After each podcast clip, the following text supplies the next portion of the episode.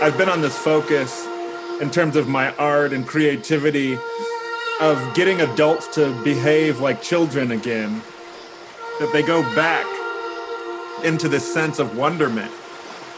They start to stop using their mind and they start using their imagination.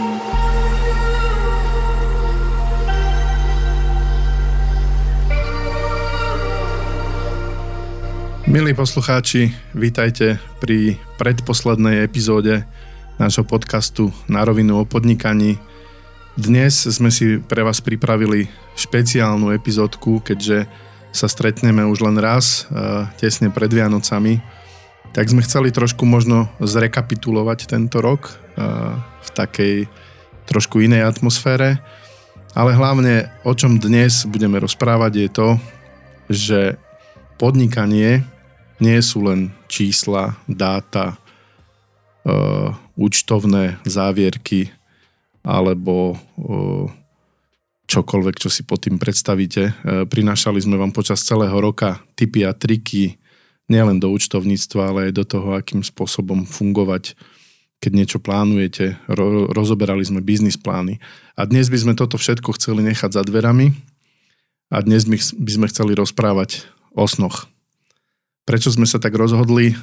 Uh, všetkých, e, ktorí poznajú e, dnešný svet módy alebo dizajnu, prekvapila správa v nedelu 28. novembra.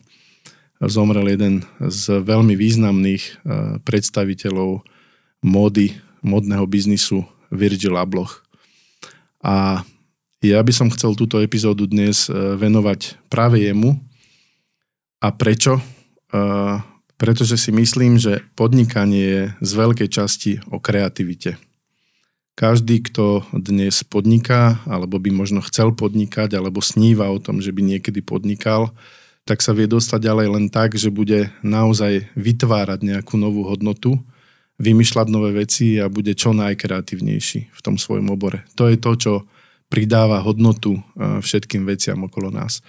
A práve preto uh, som dnes uh, nepozýval žiadnych špeciálnych hostí do štúdia, alebo to poviem inak, pozval som takých najšpeciálnejších a to pozval som svojich uh, kamarátov, uh, musím to tak povedať, s ktorými uh, vlastne tento podcast produkujeme už druhý rok.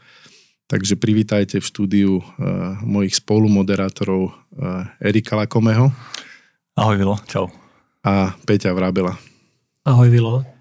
A prečo práve ich? E, pretože aj Erik, aj Peťo e, rozvíjajú svoj biznis práve v takej v módnej oblasti a Virgil Abloh bol pre nich e, v mnohom aj vzorom a inšpiráciou pri ich práci. Takže myslím si, že sú veľmi kompetentní rozprávať o tom, čo aj pre nich a pre ich podnikanie znamenal. Ja som v roku 2018 navštívil konferenciu By Design, v Bratislave, kde vystupoval známy dizajner Eike Koenig. Mal vynikajúcu prednášku, ktorý ste mali možnosť to vidieť, tak, tak ste mali podľa mňa zážitok na celý život. Ja som sa vtedy prvýkrát zamyslel nad tým, že dizajn nás obklopuje všade okolo. Dizajn, dizajn je veľmi podstatná súčasť života nášho, nielen grafický dizajn, ako by si to mnohí predstavovali. Dizajn je všade keď chcete niečo používať, musíte to nakresliť, aby ste to mohli potom používať. Takže od architektúry, módy, cez grafický dizajn až po mnoho, mnoho ďalších oblastí v živote sa stále stretávate s dizajnom.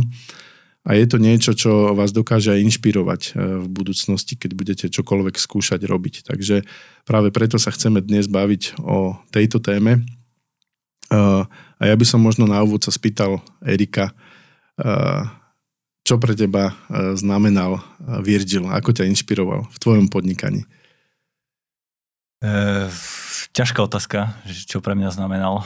Ja možno poviem na úvod len, že som rád, že sme sa mohli stretnúť, aj keď na druhej strane som veľmi smutný, že práve pri tejto udalosti a takto možno môžem odkryť nejakú tú druhú polovicu mojej nejakej, mojho profesného života, lebo veľa ľudí ma pozná buď z jednej strany, eh, čo sa týka možno nejakých marketingov, financií, podnikania aj z tohto podcastu a potom je tá druhá strana a to je ten streetwear, eh, tam je tá moda, design a v zásade aj eh, obchod a biznis, ktorému sa venujem a to je šatle.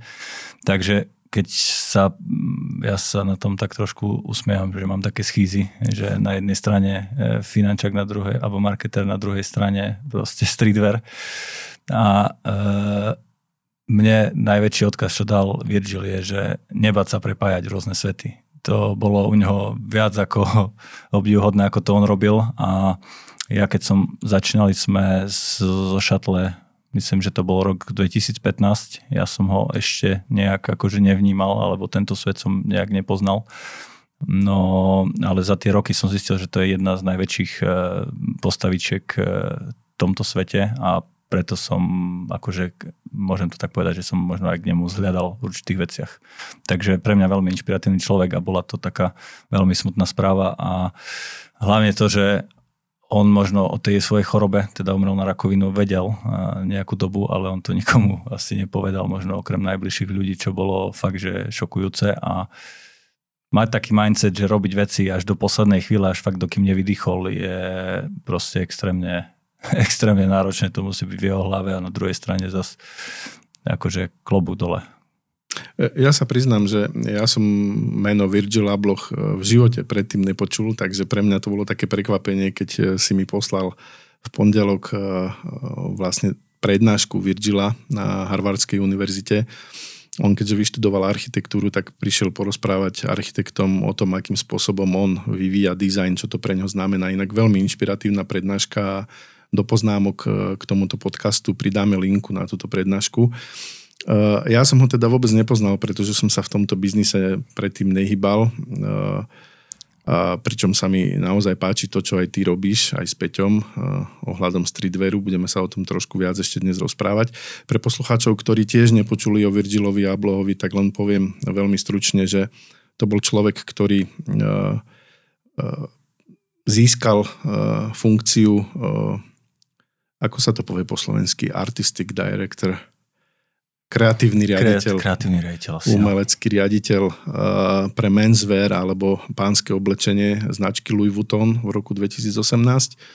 Uh, dovtedy uh, pôsobil ako zakladateľ značky Off-White. Je to americký dizajner, napriek tomu pôsobil veľa aj v Európe. A myslím, že aj v roku 2021 ho práve Louis Vuitton povýšil ešte vyššie, keď mu dal na starosti aj množstvo ďalších značiek v rámci koncertu, koncernu LVMH. Takže naozaj ovplyvnil strašne veľa ľudí okolo seba, robil na projektoch pre IKEA, Nike. Evian napríklad, teraz naposledy Mercedes Maybach Takže akože fakt, že širokospektrálne a ja len do, doplním to, že on bol ako, keď si predstavíte všetky tie francúzske modné domy, kde sú výhradne bieli ľudia, väčšinou z Európy.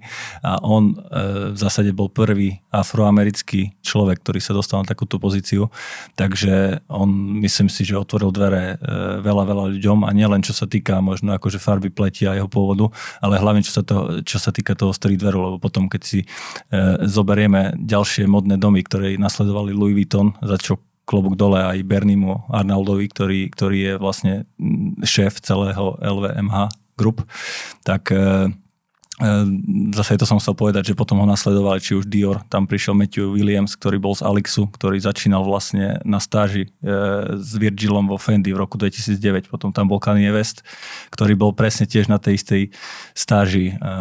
Potom tam boli, ja neviem, Jacquemus, to bol jeden z mladých dizajnerov, z ktorej vlastne oni si vytvorili takúto skupinku, ktoré potom prerazili do toho ako nie že high-endového sveta, ale do toho hot culture sveta e, módy. Takže to bol tiež akože veľký krok e, a akože aj obdiv za to, že, že otvoril dvere do modného priemyslu. Hey, on to hovorí aj vo svojej prednáške. E, od renesancie cez modern art, contemporary art až po streetwear. Takže naozaj spravil niečo, čo pravdepodobne nikto pred ním takýmto spôsobom neuvažoval. Eh, ja, ja, som, ja som, eh, keď sme sa bavili o tom, že spravíme takýto špeciálny podcast, eh, tak sme rozmýšľali, že či, či vám vieme nejakým spôsobom aspoň trošku sprostredkovať nejakú hodnotu, ktorú Virgil podľa mňa priniesol do tohto sveta. A keď som si vypočul jeho prednášku, tak najviac ma zaujala jedna vec. On hovorí, že treba stále snívať. Snívať tak, že to v skutočnosti aj realizujete a on e, bol známy tým, že hovoril, že všetko, čo robí dnes e, v biznise, v móde, tak robí pre svoje 17-ročné ja. A pre mňa to bola zrazu taká veľká inšpirácia sa možno, že pozrieť naspäť do svojho detstva, do svojej mladosti a zamyslieť sa nad tým, čo ma vtedy bavilo a na základe toho si postaviť princípy aj toho, čo robím dnes. Uh, Virgil to volá your signature, alebo tvoj podpis. On dokonca v tej prednáške hovorí, ako si takéto niečo treba spraviť. On si na základe tohto spravil nejakých 7 princípov, ktoré používa v biznise. Možno, že sa k tomu dostaneme neskôr, ale ja by som sa teraz možno, že obrátil na vás, že vy, aj ty Peťo, aj ty Erik, robíte v oblasti streetwearu, módy, asi už dlhé roky. Je to niečo, čo ste si v mladosti vysnívali, čo bol váš sen, že chcete podnikať práve v takomto obore? Tak ja ak môžem povedať, tak mne sa ťažko vlastne, keď si povedal, že vrátiť sa k svojmu 17-ročnému ja, tak ja neviem, čo som robil v 17, čo samozrejme, že si nepamätám, ale viem, že to nebola móda. Hej, že tá moja láska k móde prišla až oveľa, oveľa neskôr a mm, preto, že neviem úplne možno premietnúť to, čo som robil vtedy do toho, čo robím teraz. Hej. Že v 17 myslím si, že som sa na svet úplne ináč pozeral a dneska to, čo dávam do mody je možno práve to, čo prežívam teraz, že mne sa ťažko úplne k tomu vracia. Ale pre mňa napríklad Virgil bol mm, to, ako Erik povedal, že on zbúral úplne všetky, mm, ako to mám povedať, že steny medzi rôznymi štýlmi, že kombinoval mm, ten streetwear s tou dovtedy takou konzervatívnou módou. A že mne to ukázalo úplne to, že pokiaľ chceš a snívaš, a niečo fakt, že veľmi chceš, tak úplne neboj sa toho a uh, môžeš dokázať, že čokoľvek, dá sa povedať. Že um, viem, že vždycky to aj v tom kreatívnom svete tak funguje, že keď ty si niečo možno vymyslíš a potom sa na to pozrieš, no ale že to není možno úplne dobré, že čo na to povedia ostatní. Tak on, ja si myslím, že on to vôbec nevnímal takto a že on to proste sa rozhodol, že to tak urobí, tak, a to tak aj bolo, hej, a potom nakoniec to vystrelilo, že dobre. Takže žiad, pre ňoho ne, neexistovali žiadne prekažky a toto je, som sa ja teda aj dneska sa to snažím tak ja vnímať. Hej, takže toľko k tomu. Ja keď môžem doplniť, tak čo, čo si, že či som sa tak nad tým zamýšľal teraz, že presne ten, tento jeho citát je dosť, dosť známy, že sa pozerám na to ako na svoje 17-ročné ja. Ja som rozmýšľal, že tiež, kde som bol v 17 rokoch, čo som, čo som robil a e, ťažko je to tak si možno rozpamätať, ale napríklad som si pustil nejaké staré staršie pesničky alebo nejaké filmy, ktoré som v tej dobe e, pozeral a sa to dá, dá tak akože retrospektívne vrátiť späť. Takže sú také nejaké akože pomocky, že ak to robiť, ale možno je dobre si aj nejak zapisovať, fotiť alebo neviem čo, aby sa človek fakt že vedel vrátiť, lebo keď je na tej ceste životom a ešte do toho, ja neviem, snaží sa podnikať, snaží sa dávať do toho maximum času, príde rodina, príde nejaký voľný čas, ťahy a tak ďalej, tak potom je možno ťažko si niekedy len sadnúť a, a, si, a sa zamyslieť a povedať si spätne, že aha, že že som prešiel možno takú cestu a nejak sa nad tým zamyslieť a stále sa vracať k tej podstate, že prečo tu som a čo boli moje sny, možno v 17, niekoho v 18, niekoho v 15 a tak ďalej.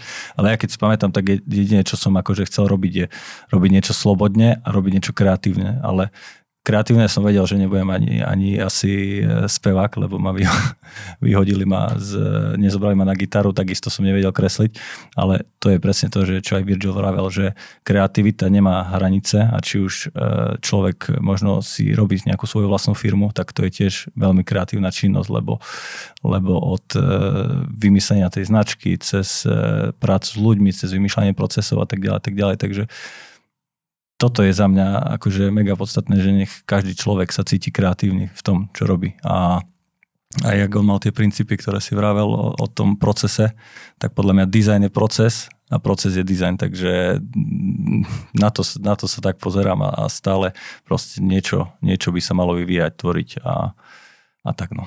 Hey, ja, by som, ja by som, aby sme ani naši poslucháči si nemysleli, že sa bavíme o nejakom e, kreatívnom biznise typu móda. E, my, keď hovoríme o kreativite v tomto podcaste, tak tým myslíme tvorivú činnosť. Takže čokoľvek, čo robíte v rámci podnikania, tak musíte tvoriť nové veci a to je ten proces toho dizajnu nových vecí. Pre niektorých je to dizajn nových zážitkov, nových produktov, čokoľvek. Dizajn nového vzdelávania. Mali sme tu ľudí, ktorí rozprávali, ako vybudovali školu pre ženy, ktorá tu doteraz nebola a zrazu sú dnes na úrovni, kedy majú uznávané kurzy, ktoré robia pre veľa, veľa žien a otvárajú im nové cesty do biznisu a podobne. A to je tá tvorivosť, o ktorej sa bavíme. E, mne sa, mne sa páčil e, seriál Abstract na Netflixe, takisto dáme linku do tohto podcastu, kde Netflix priniesol príbehy rôznych ľudí z rôznych oblastí, ktoré týkalo sa to tvorivej činnosti, dizajnu. A bolo na tom seriáli zaujímavé je to, že vždy, keď o niekom rozprávajú v tom seriáli, tak e, sa vracajú do jeho detstva. A vlastne tí ľudia, keď rozprávajú, čo dneska ich e, tlačí dopredu tvoriť, tak vlastne si vždy uvedomia, že, že to vlastne začalo už niekedy v detstve, pri tých snoch. Hej, čiže aj e, to moje objavenie Virgila bolo v tom, že som si uvedomil, že áno, ak máš trošičku chvíľu, že teraz si, ja neviem, je tu kríza, je tu pandémia, na všetkých nás to doláhlo, nevieme čo ďalej, e, možno niektorí dokonca až do depresie upadajú, tak sa možno treba zrazu vrátiť naozaj do toho detstva a skúsiť sa zamyslieť nad tým, čo vás vtedy bavilo a možno vás to trošičku nakopne aj v tom, čo robíte nové. Skúste mi ešte trošku povedať e, z tohto vášho sveta. My sme tu ešte nemali nikoho, kto by robil streetwear alebo módu v podcaste, takže ja by som chcel využiť tú príležitosť. E, čo to je za obor, e, pre koho to robíte, jak to dnes beží v tomto smere? Čo, čo tam je dôležité, keď chcete podnikať v oblasti módy na Slovensku? Není to Paríž, Meka módy, takže jak sa s tým vy viete vyrovnať v Bratislave? Tak ak môžem ja teda ja by som skôr vedel povedať o tom, ako, aký je ten proces výroby. Erik možno skôr, ako je ten, ten proces predaja, ten retail, nákup a ten následný predaj. Tak Erik, ideš ty prvý? Ale... No začne ty, lebo najprv je výroba a potom je. No tak keď dneska človek si predstaví, že vlastne modná značka, že čo to všetko obnáša, tak je to je to ako by som povedal, ani sa to nedá že opísať, že čo to všetko obnáša, lebo to vlastne není iba, že výrobím oblečenia a tam to končí. To je od, eh, od poviem, že možno, že nakreslenia, mm, začneme možno, že tričkom alebo mikinou a končí to možno až po odoslaní balíka na poštu alebo odozdanie balíka kuriérovi, že to je neuveriteľný proces a že je tam toľko činností, ktoré človek musí urobiť že, že fakt je to jeden komplexný biznis, že není to iba, že ja si kúpim tričko a potlačím ho a tým to pre mňa končí, že to je, že fakt je to uh, veľmi obsiahle. A čo sa týka, no? Ja, ja, ja sa spýtam ale jednu vec, že ty, ty si vytvoril a prevádzkuješ značku Ženes mm-hmm. a možno, že niekto si myslí, že no, však to je merch, nie? Však vy, tričko vie vyrobiť dnes každý, však dám si potlačiť tričko a predávam, to je moda, nie? v čom je rozdiel oproti tomu, čo robíš ty so značkou Ženes? Uh, no, je to tak, ako si povedal, dneska si môže kúpiť teda kúpiť tričko a dať si ho potlačiť úplne každý. Dokonca existujú také služby, že si vyklikám, že aký dizajn chcem mať na tričku, objednám si ho a príde mi hotové tričko. No ale ja som sa rozhodol ísť takouto samozrejme že ťažšou cestou, kedy si vlastne boli už aj také veci, že sme si dávali látku vyrábať na mieru, ale skôr je to o tom, že látka sa kúpi, vymyslí sa vlastný strih, dizajn, dá sa to ušiť. Mm, keď myslím ušiť, tak tá, taká práva slovenská poctivá výroba, že to uši je krajčírka, ktorá sedí um, tu na Slovensku, teda u mňa to je tak, že konkrétne v Bratislave. A uh, už je to tričko alebo nejaký teda kus oblečenia. Uh, a následne nasleduje fáza, to poviem tak, že marketing, alebo nastupuje ten marketing, kedy sa to vlastne není to iba o tom, že vyrobiť, ale treba to aj predať. Hej. Ja, ja už dneska mám tak zmaknutú tú výrobu, že si poviem, že vyrobiť to pre mňa je ťažké a že oveľa náročnejšie je to predať. Hej. Lebo keďže dneska tá výroba a teda celý ten proces pred tým, ako to začneš predávať je dosť nákladný, že nie sú to teda žiadne 20 eurové trička, ani to tričko, náklad na to tričko není, že 3 eurá, reklamný textil, keď si kúpiš, tak e, vlastne je to tak náročné, že tá výsledná, akože náročné fin, finančne, že tá výsledná cena sa samozrejme premietne do tej úplne finálnej ceny a mm, nestojí to málo peňazí. Hej? Takže o to ťažšie sa to potom predáva, to som chcel tým povedať. Čo, čo, ty, čo ty dávaš e, zo seba do tej značky? E, prečo, prečo by som si mal kúpiť tričko ženes, e, ktoré je takto komplikovane vyrobené, je drahé? Dávaš do tej značky niečo zo seba alebo zo svojho ja? Alebo prečo to vlastne robíš takto komplikovane? Dobrá otázka. Mňa strašne to naplňa, keď sú ľudia spokojní a páči sa im to. A mm, nechcem akože ja úplne tak, že sa vyťahovať ani nič, ale stretávam sa veľmi často s tým, že ľuďom sa to veľmi páči, ale možno, že ich odradí práve tá cena, hej, ale oni potom pochopia niektorí teda, ak si dajú povedať, že prečo to toľko stojí a potom sa mi veľmi, veľmi často zákazníci vracajú. To znamená, že toto ma strašne akože náplňa presne to, že ten človek to pochopí a obľúbi si to a dokáže si odo mňa kúpiť proste za pol roka aj 4 objednávky urobí, hej, že a dokonca som mal aj také, že mm, chalan si kúpil jedny nohavice a potom mi píše, že chce ďalších 5 a dokonca aj z tej istej farby, že mu to vôbec nevadí. Tak neviem, to sú presne tie chvíle, kedy si poviem, že má to zmysel robiť, hej. Plus ono okrem toho aj k tomu patria aj šperky a to je, dá sa povedať, že trošku iný segment, ale patrí to tiež do mody a to je rovnaké, že keď vidím, že si to ľudia proste objednávajú, nosia to a sú s tým náčení, fotia sa v tom, tak je to akože veľmi dobrý pocit. Neverím, takže nechcem povedať, že to robím iba preto, že je to dobrý pocit, aby som si mohol povedať, že je to dobrý pocit, ale mám aj nejakú samozrejme, že víziu, že kde by som chcel, aby to bolo za niekoľko rokov. Dobre, ale ešte, o tom inokedy. Ešte sa spýtam, že hm, ty si asi neštudoval nejakú špeciálnu školu, že šperkárstvo, dizajn? E, nie, nie, nič, nie veľmi, krát, veľmi často sa ma to pýtajú, že nie, neštudoval som nič z tohto. U mňa to funguje tak, že že sa vyspím, vymyslím si niečo, dám to možno na papier, alebo to nejako odprezentujem krajčírke a ona, ja mám takú šikovnú krajčírku, že ona to dokáže vyrobiť proste podľa mojich, to poviem, že snov, keď sa bavíme, že o snoch. Dobre, a prečo si začal robiť alebo podnikať práve v takomto niečom, čo bol ten úplne úvodný motív, prečo, prečo práve do segmentu? Akože teraz, keď si tak spomeniem, že keď si hovoril, že čo som robil v 17, tak možno som nemal, že úplne 17 rokov, ale možno o 2 roky viac. Ale viem, že no, jazdil som na skate. To si pamätám a že vtedy akože nás dosť uh, začala ovplyvňovať tá americká móda, hej, že prišli, prišli skatey ku nám a sme sa obliekali proste ako riadni skejťaci a vtedy som sa možno tak prvýkrát, že snažil vyzerať dobre hej, a zapadnúť do komunity. A to bol tá, taká tá prvá ten, to prvé zoznámenie s módou. Hej, a že teraz keď si možno spätne spomeniem na to, že tak uh, nevravím, že ma to ovplyvnilo, ale už som aj viackrát rozmýšľal na to, že urobiť akože viac takýchto kúskov do, do módy, hej, lebo dneska ja sa snažím robiť tú módu takú, takú viac nositeľnú, že aby to nebol, že teraz poviem, že iba také široké baggy jeans, ale aby to bolo úplne aj o tom, že si to človek vie dať aj do roboty. Hej, hej, ja to, ja to vnímam, lebo ja keď e, ja, ja som sa dostal prvýkrát do kontaktu so streetwearom alebo s nejakým oblečením, ktoré je obrovské, keď som mal 120 kg a kupoval som si XXXXL, tak ja som v podstate už vtedy kupoval modné kúsky, ani som nevedel ako, lebo som chcel zakryť to moje veľké brucho. Ale asi to není o tom, lebo asi, asi to vzniklo pri nejakej inej príležitosti celý streetwear. Hej, no akože podľa mňa, tak jak Peťo vraví, že keď my sme boli ja neviem, tínejdžeri, tak bol strašne v mode skate, hej. A teraz proste pre tých tínejdžerov je taká moda, ako pre nás bola skateová, alebo teda všetko okolo skateu, tej komunity, tak teraz je ten streetwear.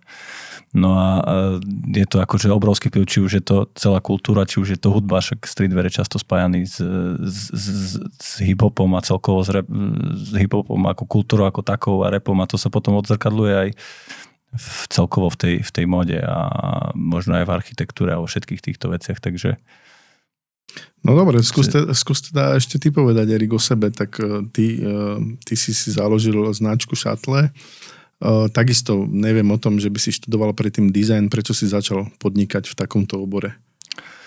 No to bolo celkom vtipné, lebo v zásade my šatle máme traja, okrem mňa teda aj Paťo Čeginik a Silvia Marko. A v tom čase ja som končil vysokú školu a prišiel za mnou vlastne Čegi, že že má doma nejaké veci, že bol v Paríži nakúpiť autom e, nejaké oblečenia, že potreboval by ho predať. Ja som robil mediálnej agentúre a že hej, že mňa to baví, tak ja ti pomôžem s tým marketingom. Takže ja som tam na začiatku to robil len čisto akoby zo svojho e, presvedčenia, že ma to bavilo.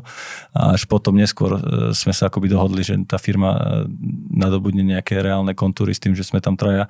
Silvia je v Paríži, takže ona mala akoby dosah celkom na tú celú modu a ona nám mm, tak nás e, usmerňovala alebo ukazovala nejaké trendy, lebo však žila tam a žije tam stále. Takže to bol taký naš, naša spojka a my v zásade, keď Peťo skončil pri tom procese, že je vyrobený produkt. A on má značku, ktorá vyrába oblečenie. My sme boli ako obchod retail, ktorý predáva to oblečenie high-end a streetwear.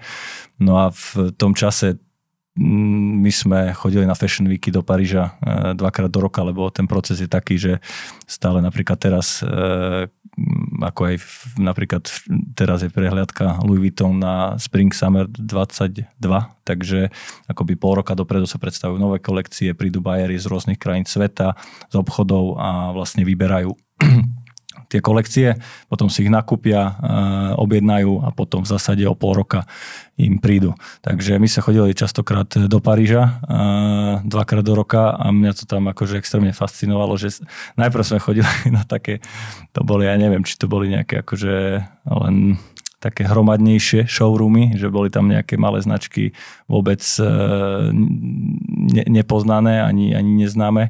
No a potom každým rokom a rokom to bola taká cesta po schodíkmi, že sa nám podarilo e, na iné showroomy dostať a to bola to boli strašne srandy, že ak my sme tam chodili, že sme vošli do showroomu, do showroomu kde nás nikto nepoznal a e, bola tam nejaká, akože e, vyberali na, na casting e, modelov a sa nás pýtajú, že či sme prišli na casting a my, že, že hej, tak aby ste sa vôbec dostali dovnútra a potom pri ďalších dverách sa povedali, že odkázali nás od prvých dverí, že môžeme si s vami dohodnúť e, appointment, stretnutie. No a, a alebo napríklad Marcello Burlon, čo je značka, tak my sme stali pred nejakým obchodom v Paríži a on stal pred nami v rade. A e, sme sme sa s ním dali do reči, nejak sme sa bavili a potom sme prišli na showroom Marcello Burlon a hovoríme, že teraz sme stretli Marčela, že hovorí, že si máme s vami dohodnúť stredko. Oni, že OK, tak, tak si dohodli. takže, takže bolo to také fakt, že vtipné, ale mňa to veľmi bavilo a v tej dobe sme tam stále na tých fashion weekoch sú aj nejaké afterparty a aj na jednej z nich eh, bol Virgil a bol úplne akože normálny človek a už v tom čase Off-White v tejto komunite mala brutálnu, brutálnu základňu a bol to, bol to také, že nedostupné sa vôbec dostať ku ním ako na showroom. Nakoniec sa nám to raz podarilo. Erik, ja teda skúsim možno povedať, že ono to nefunguje úplne tak, že dneska si zmyslím, že budem predávať nejakú značku v obchode a okamžite sa k nej viem k nej dostať, hej, že viem ju predávať, že to je akože fakt niektoré značky získať do obchodu je ťažké. Však. Hej, e, presne ako hovoríš, aj e, pri týchto high-endových veciach a potom už ako je Louis Vuitton, tak oni si to predávajú po vlastnej linii po väčšine. Sú nejaké akože obrovské e, nejaké online platformy, kde sa dajú kúpiť, ale ale tieto high-endové značky sú také presne, že tí, tie značky si dávajú pozor, že v akom obchode sa to predáva, v akej časti sveta, aké máš ďalšie značky, ktoré e, vlastne či patria do toho celkového produktového portfólia. Musíš im odprezentovať, e, čo robíš vlastne preto, aby sa to predávalo, ako pracuje s tou komunitou, kto sú tvoji influencery, s kým spolupracuješ. Takže oni si veľmi, veľmi akože triedia robia si to medzi tými značkami, ktoré, ktoré si vyberajú. A to bolo strašne zaujímavé na, z môjho pohľadu, že my sme tak akože fakt, že z toho pol roka na pol rok stále sa odkazovali na nové značky, ktoré sme ktoré sme akoby priberali. No a bolo to, uh, bolo to fakt veľmi zaujímavé, že sa dostať až ku tým fakt akože top značkám. A oni to potom, oni sú potom v takých grupách väčšinou, že dajme tomu, jak bol Off-White, tak spoločne s Off-Whiteom je aj Palm Angels, oni, oni patria do nejakej grupy, ktorá, ktorá už keď sa dostaneš na toho bajera, alebo keď tam máš človeka, s ktorým vieš komunikovať, tak uh, už je to potom v pohode. Ale napríklad v Miláne väčšinou tie showroomy ne, nemali nejaké adresy a Miláne, boli sme v Miláne, chceli sme ísť do Palm Angels showroomu a sme si to našli len cez nejakú stránku, cez Google uh, a potom sme tam vošli proste takto na, na drzovku a nakoniec sme s nimi dohodli uh, stretnutie. Ale paradoxne teraz uh, tieto high-endové značky nejak nepredávame. Trošku sme to stopli, že viacej sa venujeme šperkom a nejakej vlastnej výrobe, lebo lebo ten trh na Slovensku je dosť limitovaný na to a my sme začali v roku 2015 a ten streetwear začína akože byť taký mainstream posledných pár rokov, že vtedy to bolo možno ešte trošku akože skôr, jak, jak, jak sa to tu dalo predávať. Z tých veľkých značiek ste aké mali u vás v obchode? Kľudne môžeš povedať, dnes sme v rádiu. Z tých veľkých sme mali, tak akože mali sme aj na, na objednávaný Alexander McQueen, mali sme Rude, čo je taká jedna teraz z top značiek e, z týchto. Uh, mali sme tam, čo sme tam mali? Ježiš. Cold Wall tam. Cold Wall, hej. Uh, čo tam bolo ešte? A pre mňa je zaujímavé počúvať to, že vlastne keď chceš niečo také predávať na, v takom malom štáte, ako je Slovensko, pustiť sa do takejto až high-end mody, tak v podstate potrebuješ odvahu. a v podstate, keď vás počúvam, tak ste to robili až na úrovni nejakého sociálneho inžinierstva. Hej. Tak u nás je to hlavne mm, kopec, teda tá moda, však asi všetci vieme, v akom štádiu bola ešte za totality a vlastne ono to bolo aj o tom, že ak si chcel nejakú novú značku, ktorá vo svete už fungovala, tak si ju musel ako keby zákazníkov učiť, že čo to vlastne je, hej, že učiť nosiť až po učiť nakupovať, hej, aby vedeli. Aj to, to presne súhlasím a hlavne aj to je akoby, že sranda na, tých, na, na tej akože high-endovej mode, lebo je to limitované a napríklad, tak e, Peťo vraví, že musíš toho človeka si naučiť, to znamená, že ja neviem, spraviť nejakú spoluprácu s influencerom, nafotiť editoriál, spraviť nejaké video k tomu a ty reálne to dostaneš do predaja a máš už len pár kusov, ktoré vieš predať a ľudia chcú presne tú istú vec, čo vidia na niekom inom a potom na ďalší, ďalší pol rok už je to proste úplne nová kolekcia iná a zase ten proces je stále taký istý, že sú nejaké veci, ja neviem, napríklad čierne rifle reprezent, ktoré môžeš predávať non-stop dookola, ale niektoré fakt akože takéto kúsky e, bolo ťažšie predať, ale zase to je umenie toho bajera, hej, že musí proste sa pozerať a presne jak Virgil vravel na ten svet 17-ročník, že ja ako Bayer, e, keď tam sedím, tak sa musím pozerať na toho môjho zákazníka, na tú, tú cieľovú skupinu, ktorú ja oslovujem a nemôžem vyberať podľa seba. Hej, samozrejme je tam akože nejaký mix toho, že, že ak napríklad e, taký známy Bayer, teraz už si nespamätám, nepamätám meno, ale Vetmo Mikiny, to boli proste taký boom s mikinami a on a to bol prvý rok, čo vystrelili a on nakúpil 500 mikin, na ktorých proste zarobil extrémne peniaze, lebo tam sa mikina predával za nejakých 700 eur. Takže, takže je to umenie takého všetkého. Mm. Dobre, ja som na začiatku povedal, že každé podnikanie je o nejakom e, kreatívnom a tvorivom myslení. E, vo svete možno módy to je také úplne priamočiare, lebo sa to týka aj nejakého dizajnu e, nových kúskov a tak ďalej. Ja som napríklad nikdy nechápal, že oblečenie môže stať tisíc eur na nejaký kúsok, hej. Takže prvýkrát som sa si stretol, keď som vošiel do vášho obchodu v šatle, že eh, do tohto segmentu, keďže ja som staršia generácia oproti vám, ale v podstate to, čo ty hovoríš dnes, už aj ty si staršia generácia, hej, že som, tí vaši zákazníci, tí vaši zákazníci sú asi ešte podstatne mladší už aj od vás, hej. Akože ono to vidno krásne aj na tom Louis Vuitton zase, keď sa bavíme už o Virgilovi, že oni proste mali nejakú cieľovú ty, ak si vravel, že Louis Vuitton berieš ako značku, ktorá vyrába kufre, hej. A tí ľudia proste, ja neviem, od 30 e, plus budú stále vnímať akože jedným okom tú značku, hej, možno e, ešte trošku starší, že nejaké tailor-made, že šité saka a tak ďalej, tak ďalej. Ale presne čo oni spravili, že zobrali tam Virgila a proste oslovili zase tú tínedžerskú cieľovú skupinu, ktorá s nimi postupne vyrastie a e, proste takže majú vystarané teraz zase na nejakých podľa mňa 10-15 rokov Uh-huh. Potom možno príde niekto nový, ktorý bude zase podobný ako Virgil, nejaký vizionár, ktorý zase sa bude e, venovať tým 17-ročným, takže podľa mňa akože základ aj pre podnikanie z tohto celého je to, že, že netreba sa pozerať na to, čo ja žijem, že keď ja som nejaký founder alebo zakladateľ spoločnosti a jak ja postupne e, sa mením s vekom, tak tak by som mal meniť svoje portfólio služieb ale alebo produktov, ale proste nechať šancu mladým, kreatívnym ľuďom, ktorí proste to vytvoria. Áno, áno. Značky, ktoré zachytia trend, tak jednoznačne majú asi najväčší úspech. Uh, aj v rámci nejakého big tech uh, značiek, uh, telefónov alebo zariadení je jasné, že musíš stále sa presúvať k novým a novým zákazníckým skupinám. A ja som ešte k tomu chcel doplniť, mm-hmm. že vlastne aj, to, aj toto robil Virgil, že on si pod seba bral mladých dizajnerov, ktorí chal, neboli možno niektorí ani že úplne vyštudovaní, ale páčila sa jemu tá ich tvorba Mm-hmm. A on si ich zobral pod seba a mm, priamo s nimi riešil tie konkrétne kolekcie, že, ktoré navrhoval že mal možno v týme 5, 6, 7, 8 dizajnérov a on ich manažoval a oni pre ňa robili. Hej, to, to je ten kreatívny proces, kedy ty musíš zrazu pozerať, že Erik to pekne pred chvíľou povedal, že máš zákazníkov, ktorí ti vyrastú, sú zrazu dospelí, už majú deti a už sa zaujímajú iné veci a ty potrebuješ sa ďalej a ďalej posúvať, takže sa musíš stále orientovať ako keby na novú skupinu ľudí a je zaujímavé ten pohľad na Louis Vuitton, akým spôsobom sa im to podarilo práve cez Virgila.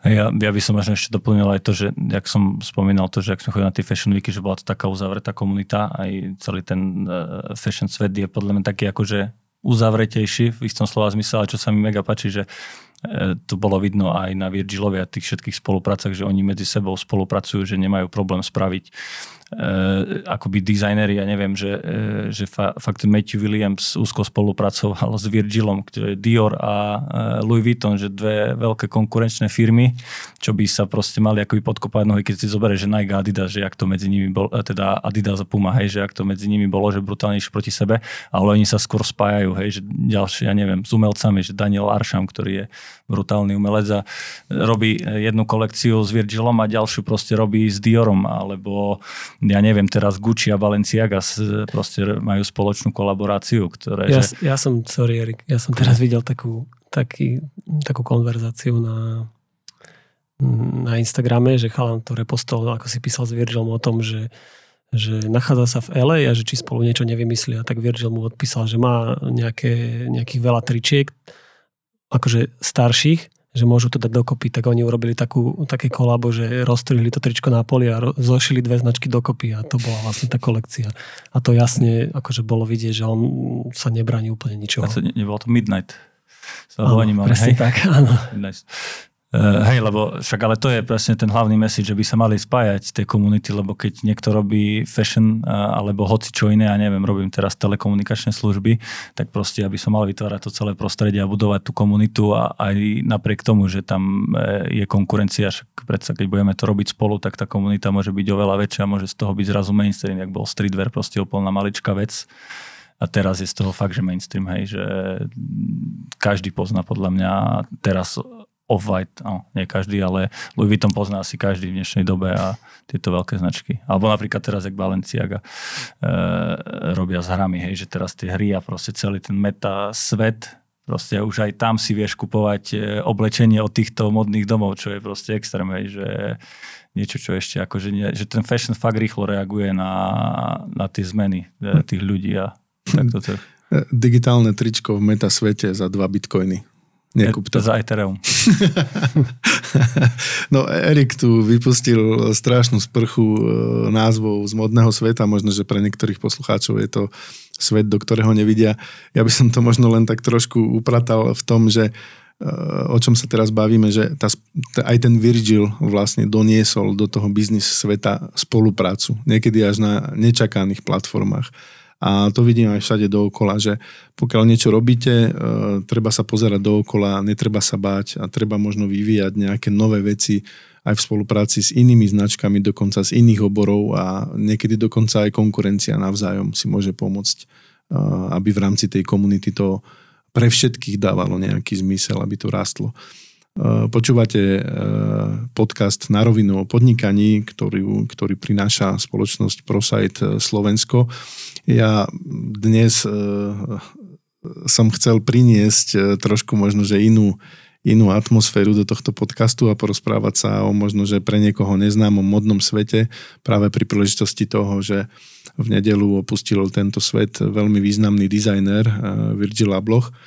Eh, túto epizódu venujeme jemu a ja by som teraz už ku koncu tejto epizódy sa chcel možno spýtať vás, eh, Erik a Peťo, čo si myslíte, alebo akým, kde, kde sa budete vyvíjať do budúcna, jak to vidíte. Sú tie vaše sny, ktoré ste pretavili do nejakého podnikania, vo vašom prípade vo svete módy, tak veľké, že možno chystáte niečo ďalšie, väčšie, kam, kam to chcete smerovať, tie svoje detské sny.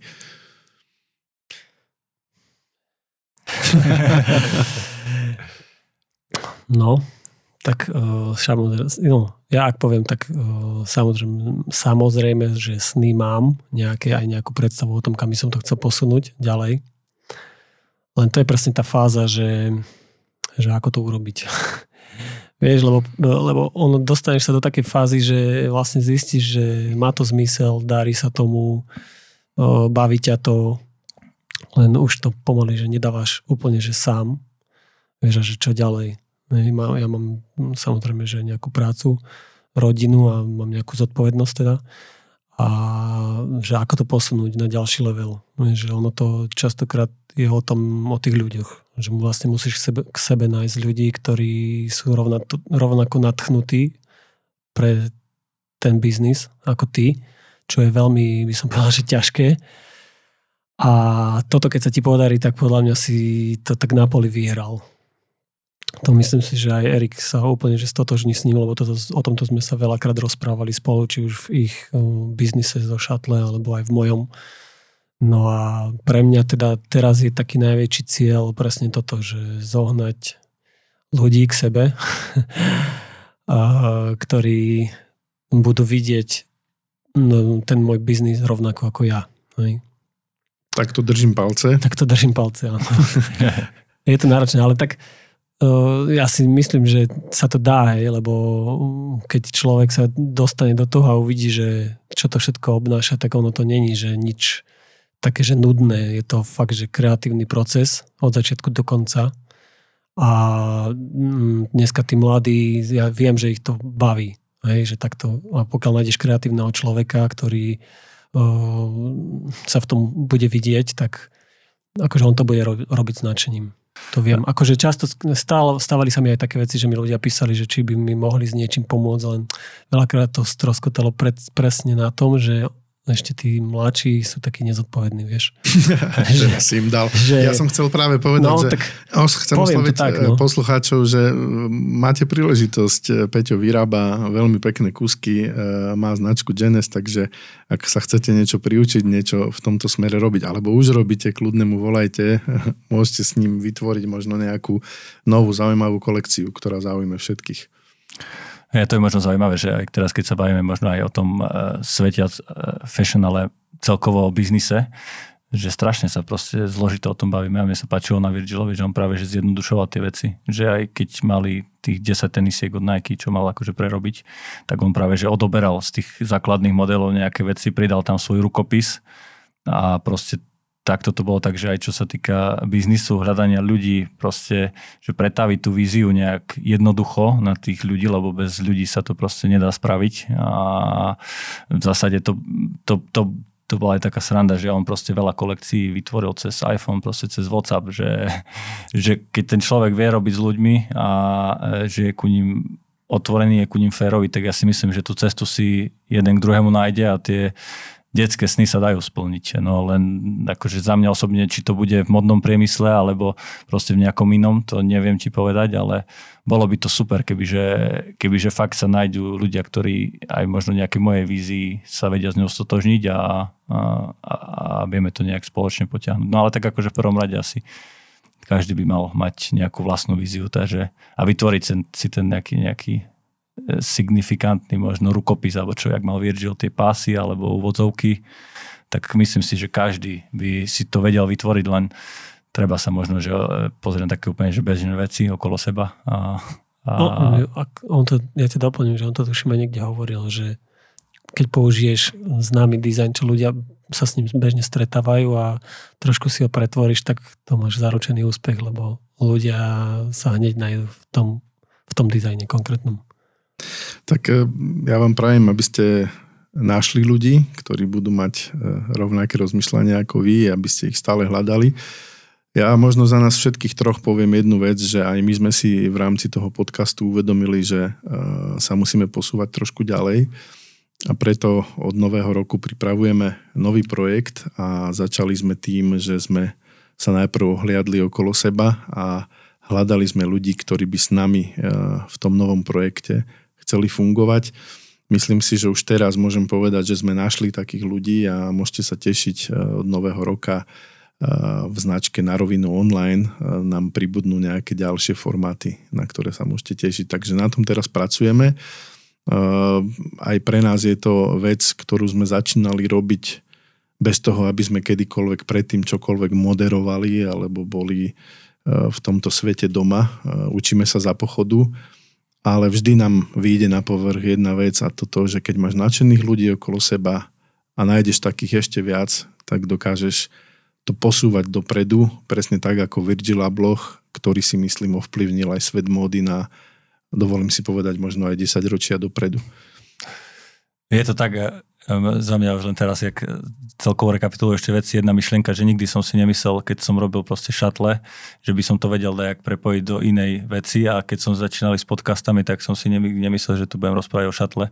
A proste nejak sa to spojilo, ani neviem jak, dneska sme sa o tom bavili, takže možno fakt len treba treba robiť veci a, a to sa už nejak vyverbí. Áno, takže ďakujem vám veľmi pekne, Peťo aj Erik, eh, že sme si spolu našli čas takto pred Vianocami porozprávať o významnej osobnosti eh, vo svete biznisu. Zároveň sme vám načrtli, milí poslucháči, čo chystáme, ak máte akékoľvek nápady, ako rozvíjať ďalej podcasty na rovinu online, eh, tak kľudne dajte vedieť. Veľmi radi privítame medzi sebou aj nových kreatívnych ľudí aj v nových oboroch. Takže prajem všetkým ešte pekný advent, peknú prípravu na Vianoce a do konca roka sa budeme ešte počuť v špeciálnej vianočnej epizóde. Dovtedy všetkých pozdravujem a teším sa na stretnutie v opäť. Do počutia. Do počutia.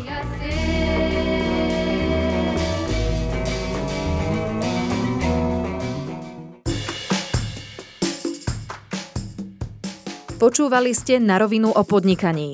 Dvojtýždenný podcast spoločnosti ProSite Slovensko. Podcast na rovinu o podnikaní nájdete vo vašich mobilných podcastových aplikáciách alebo na streamovacej službe Spotify, ale aj na webe www.narovinu.online. Strich a produkciu zabezpečila spoločnosť Button Media. Do počutia o dva týždne.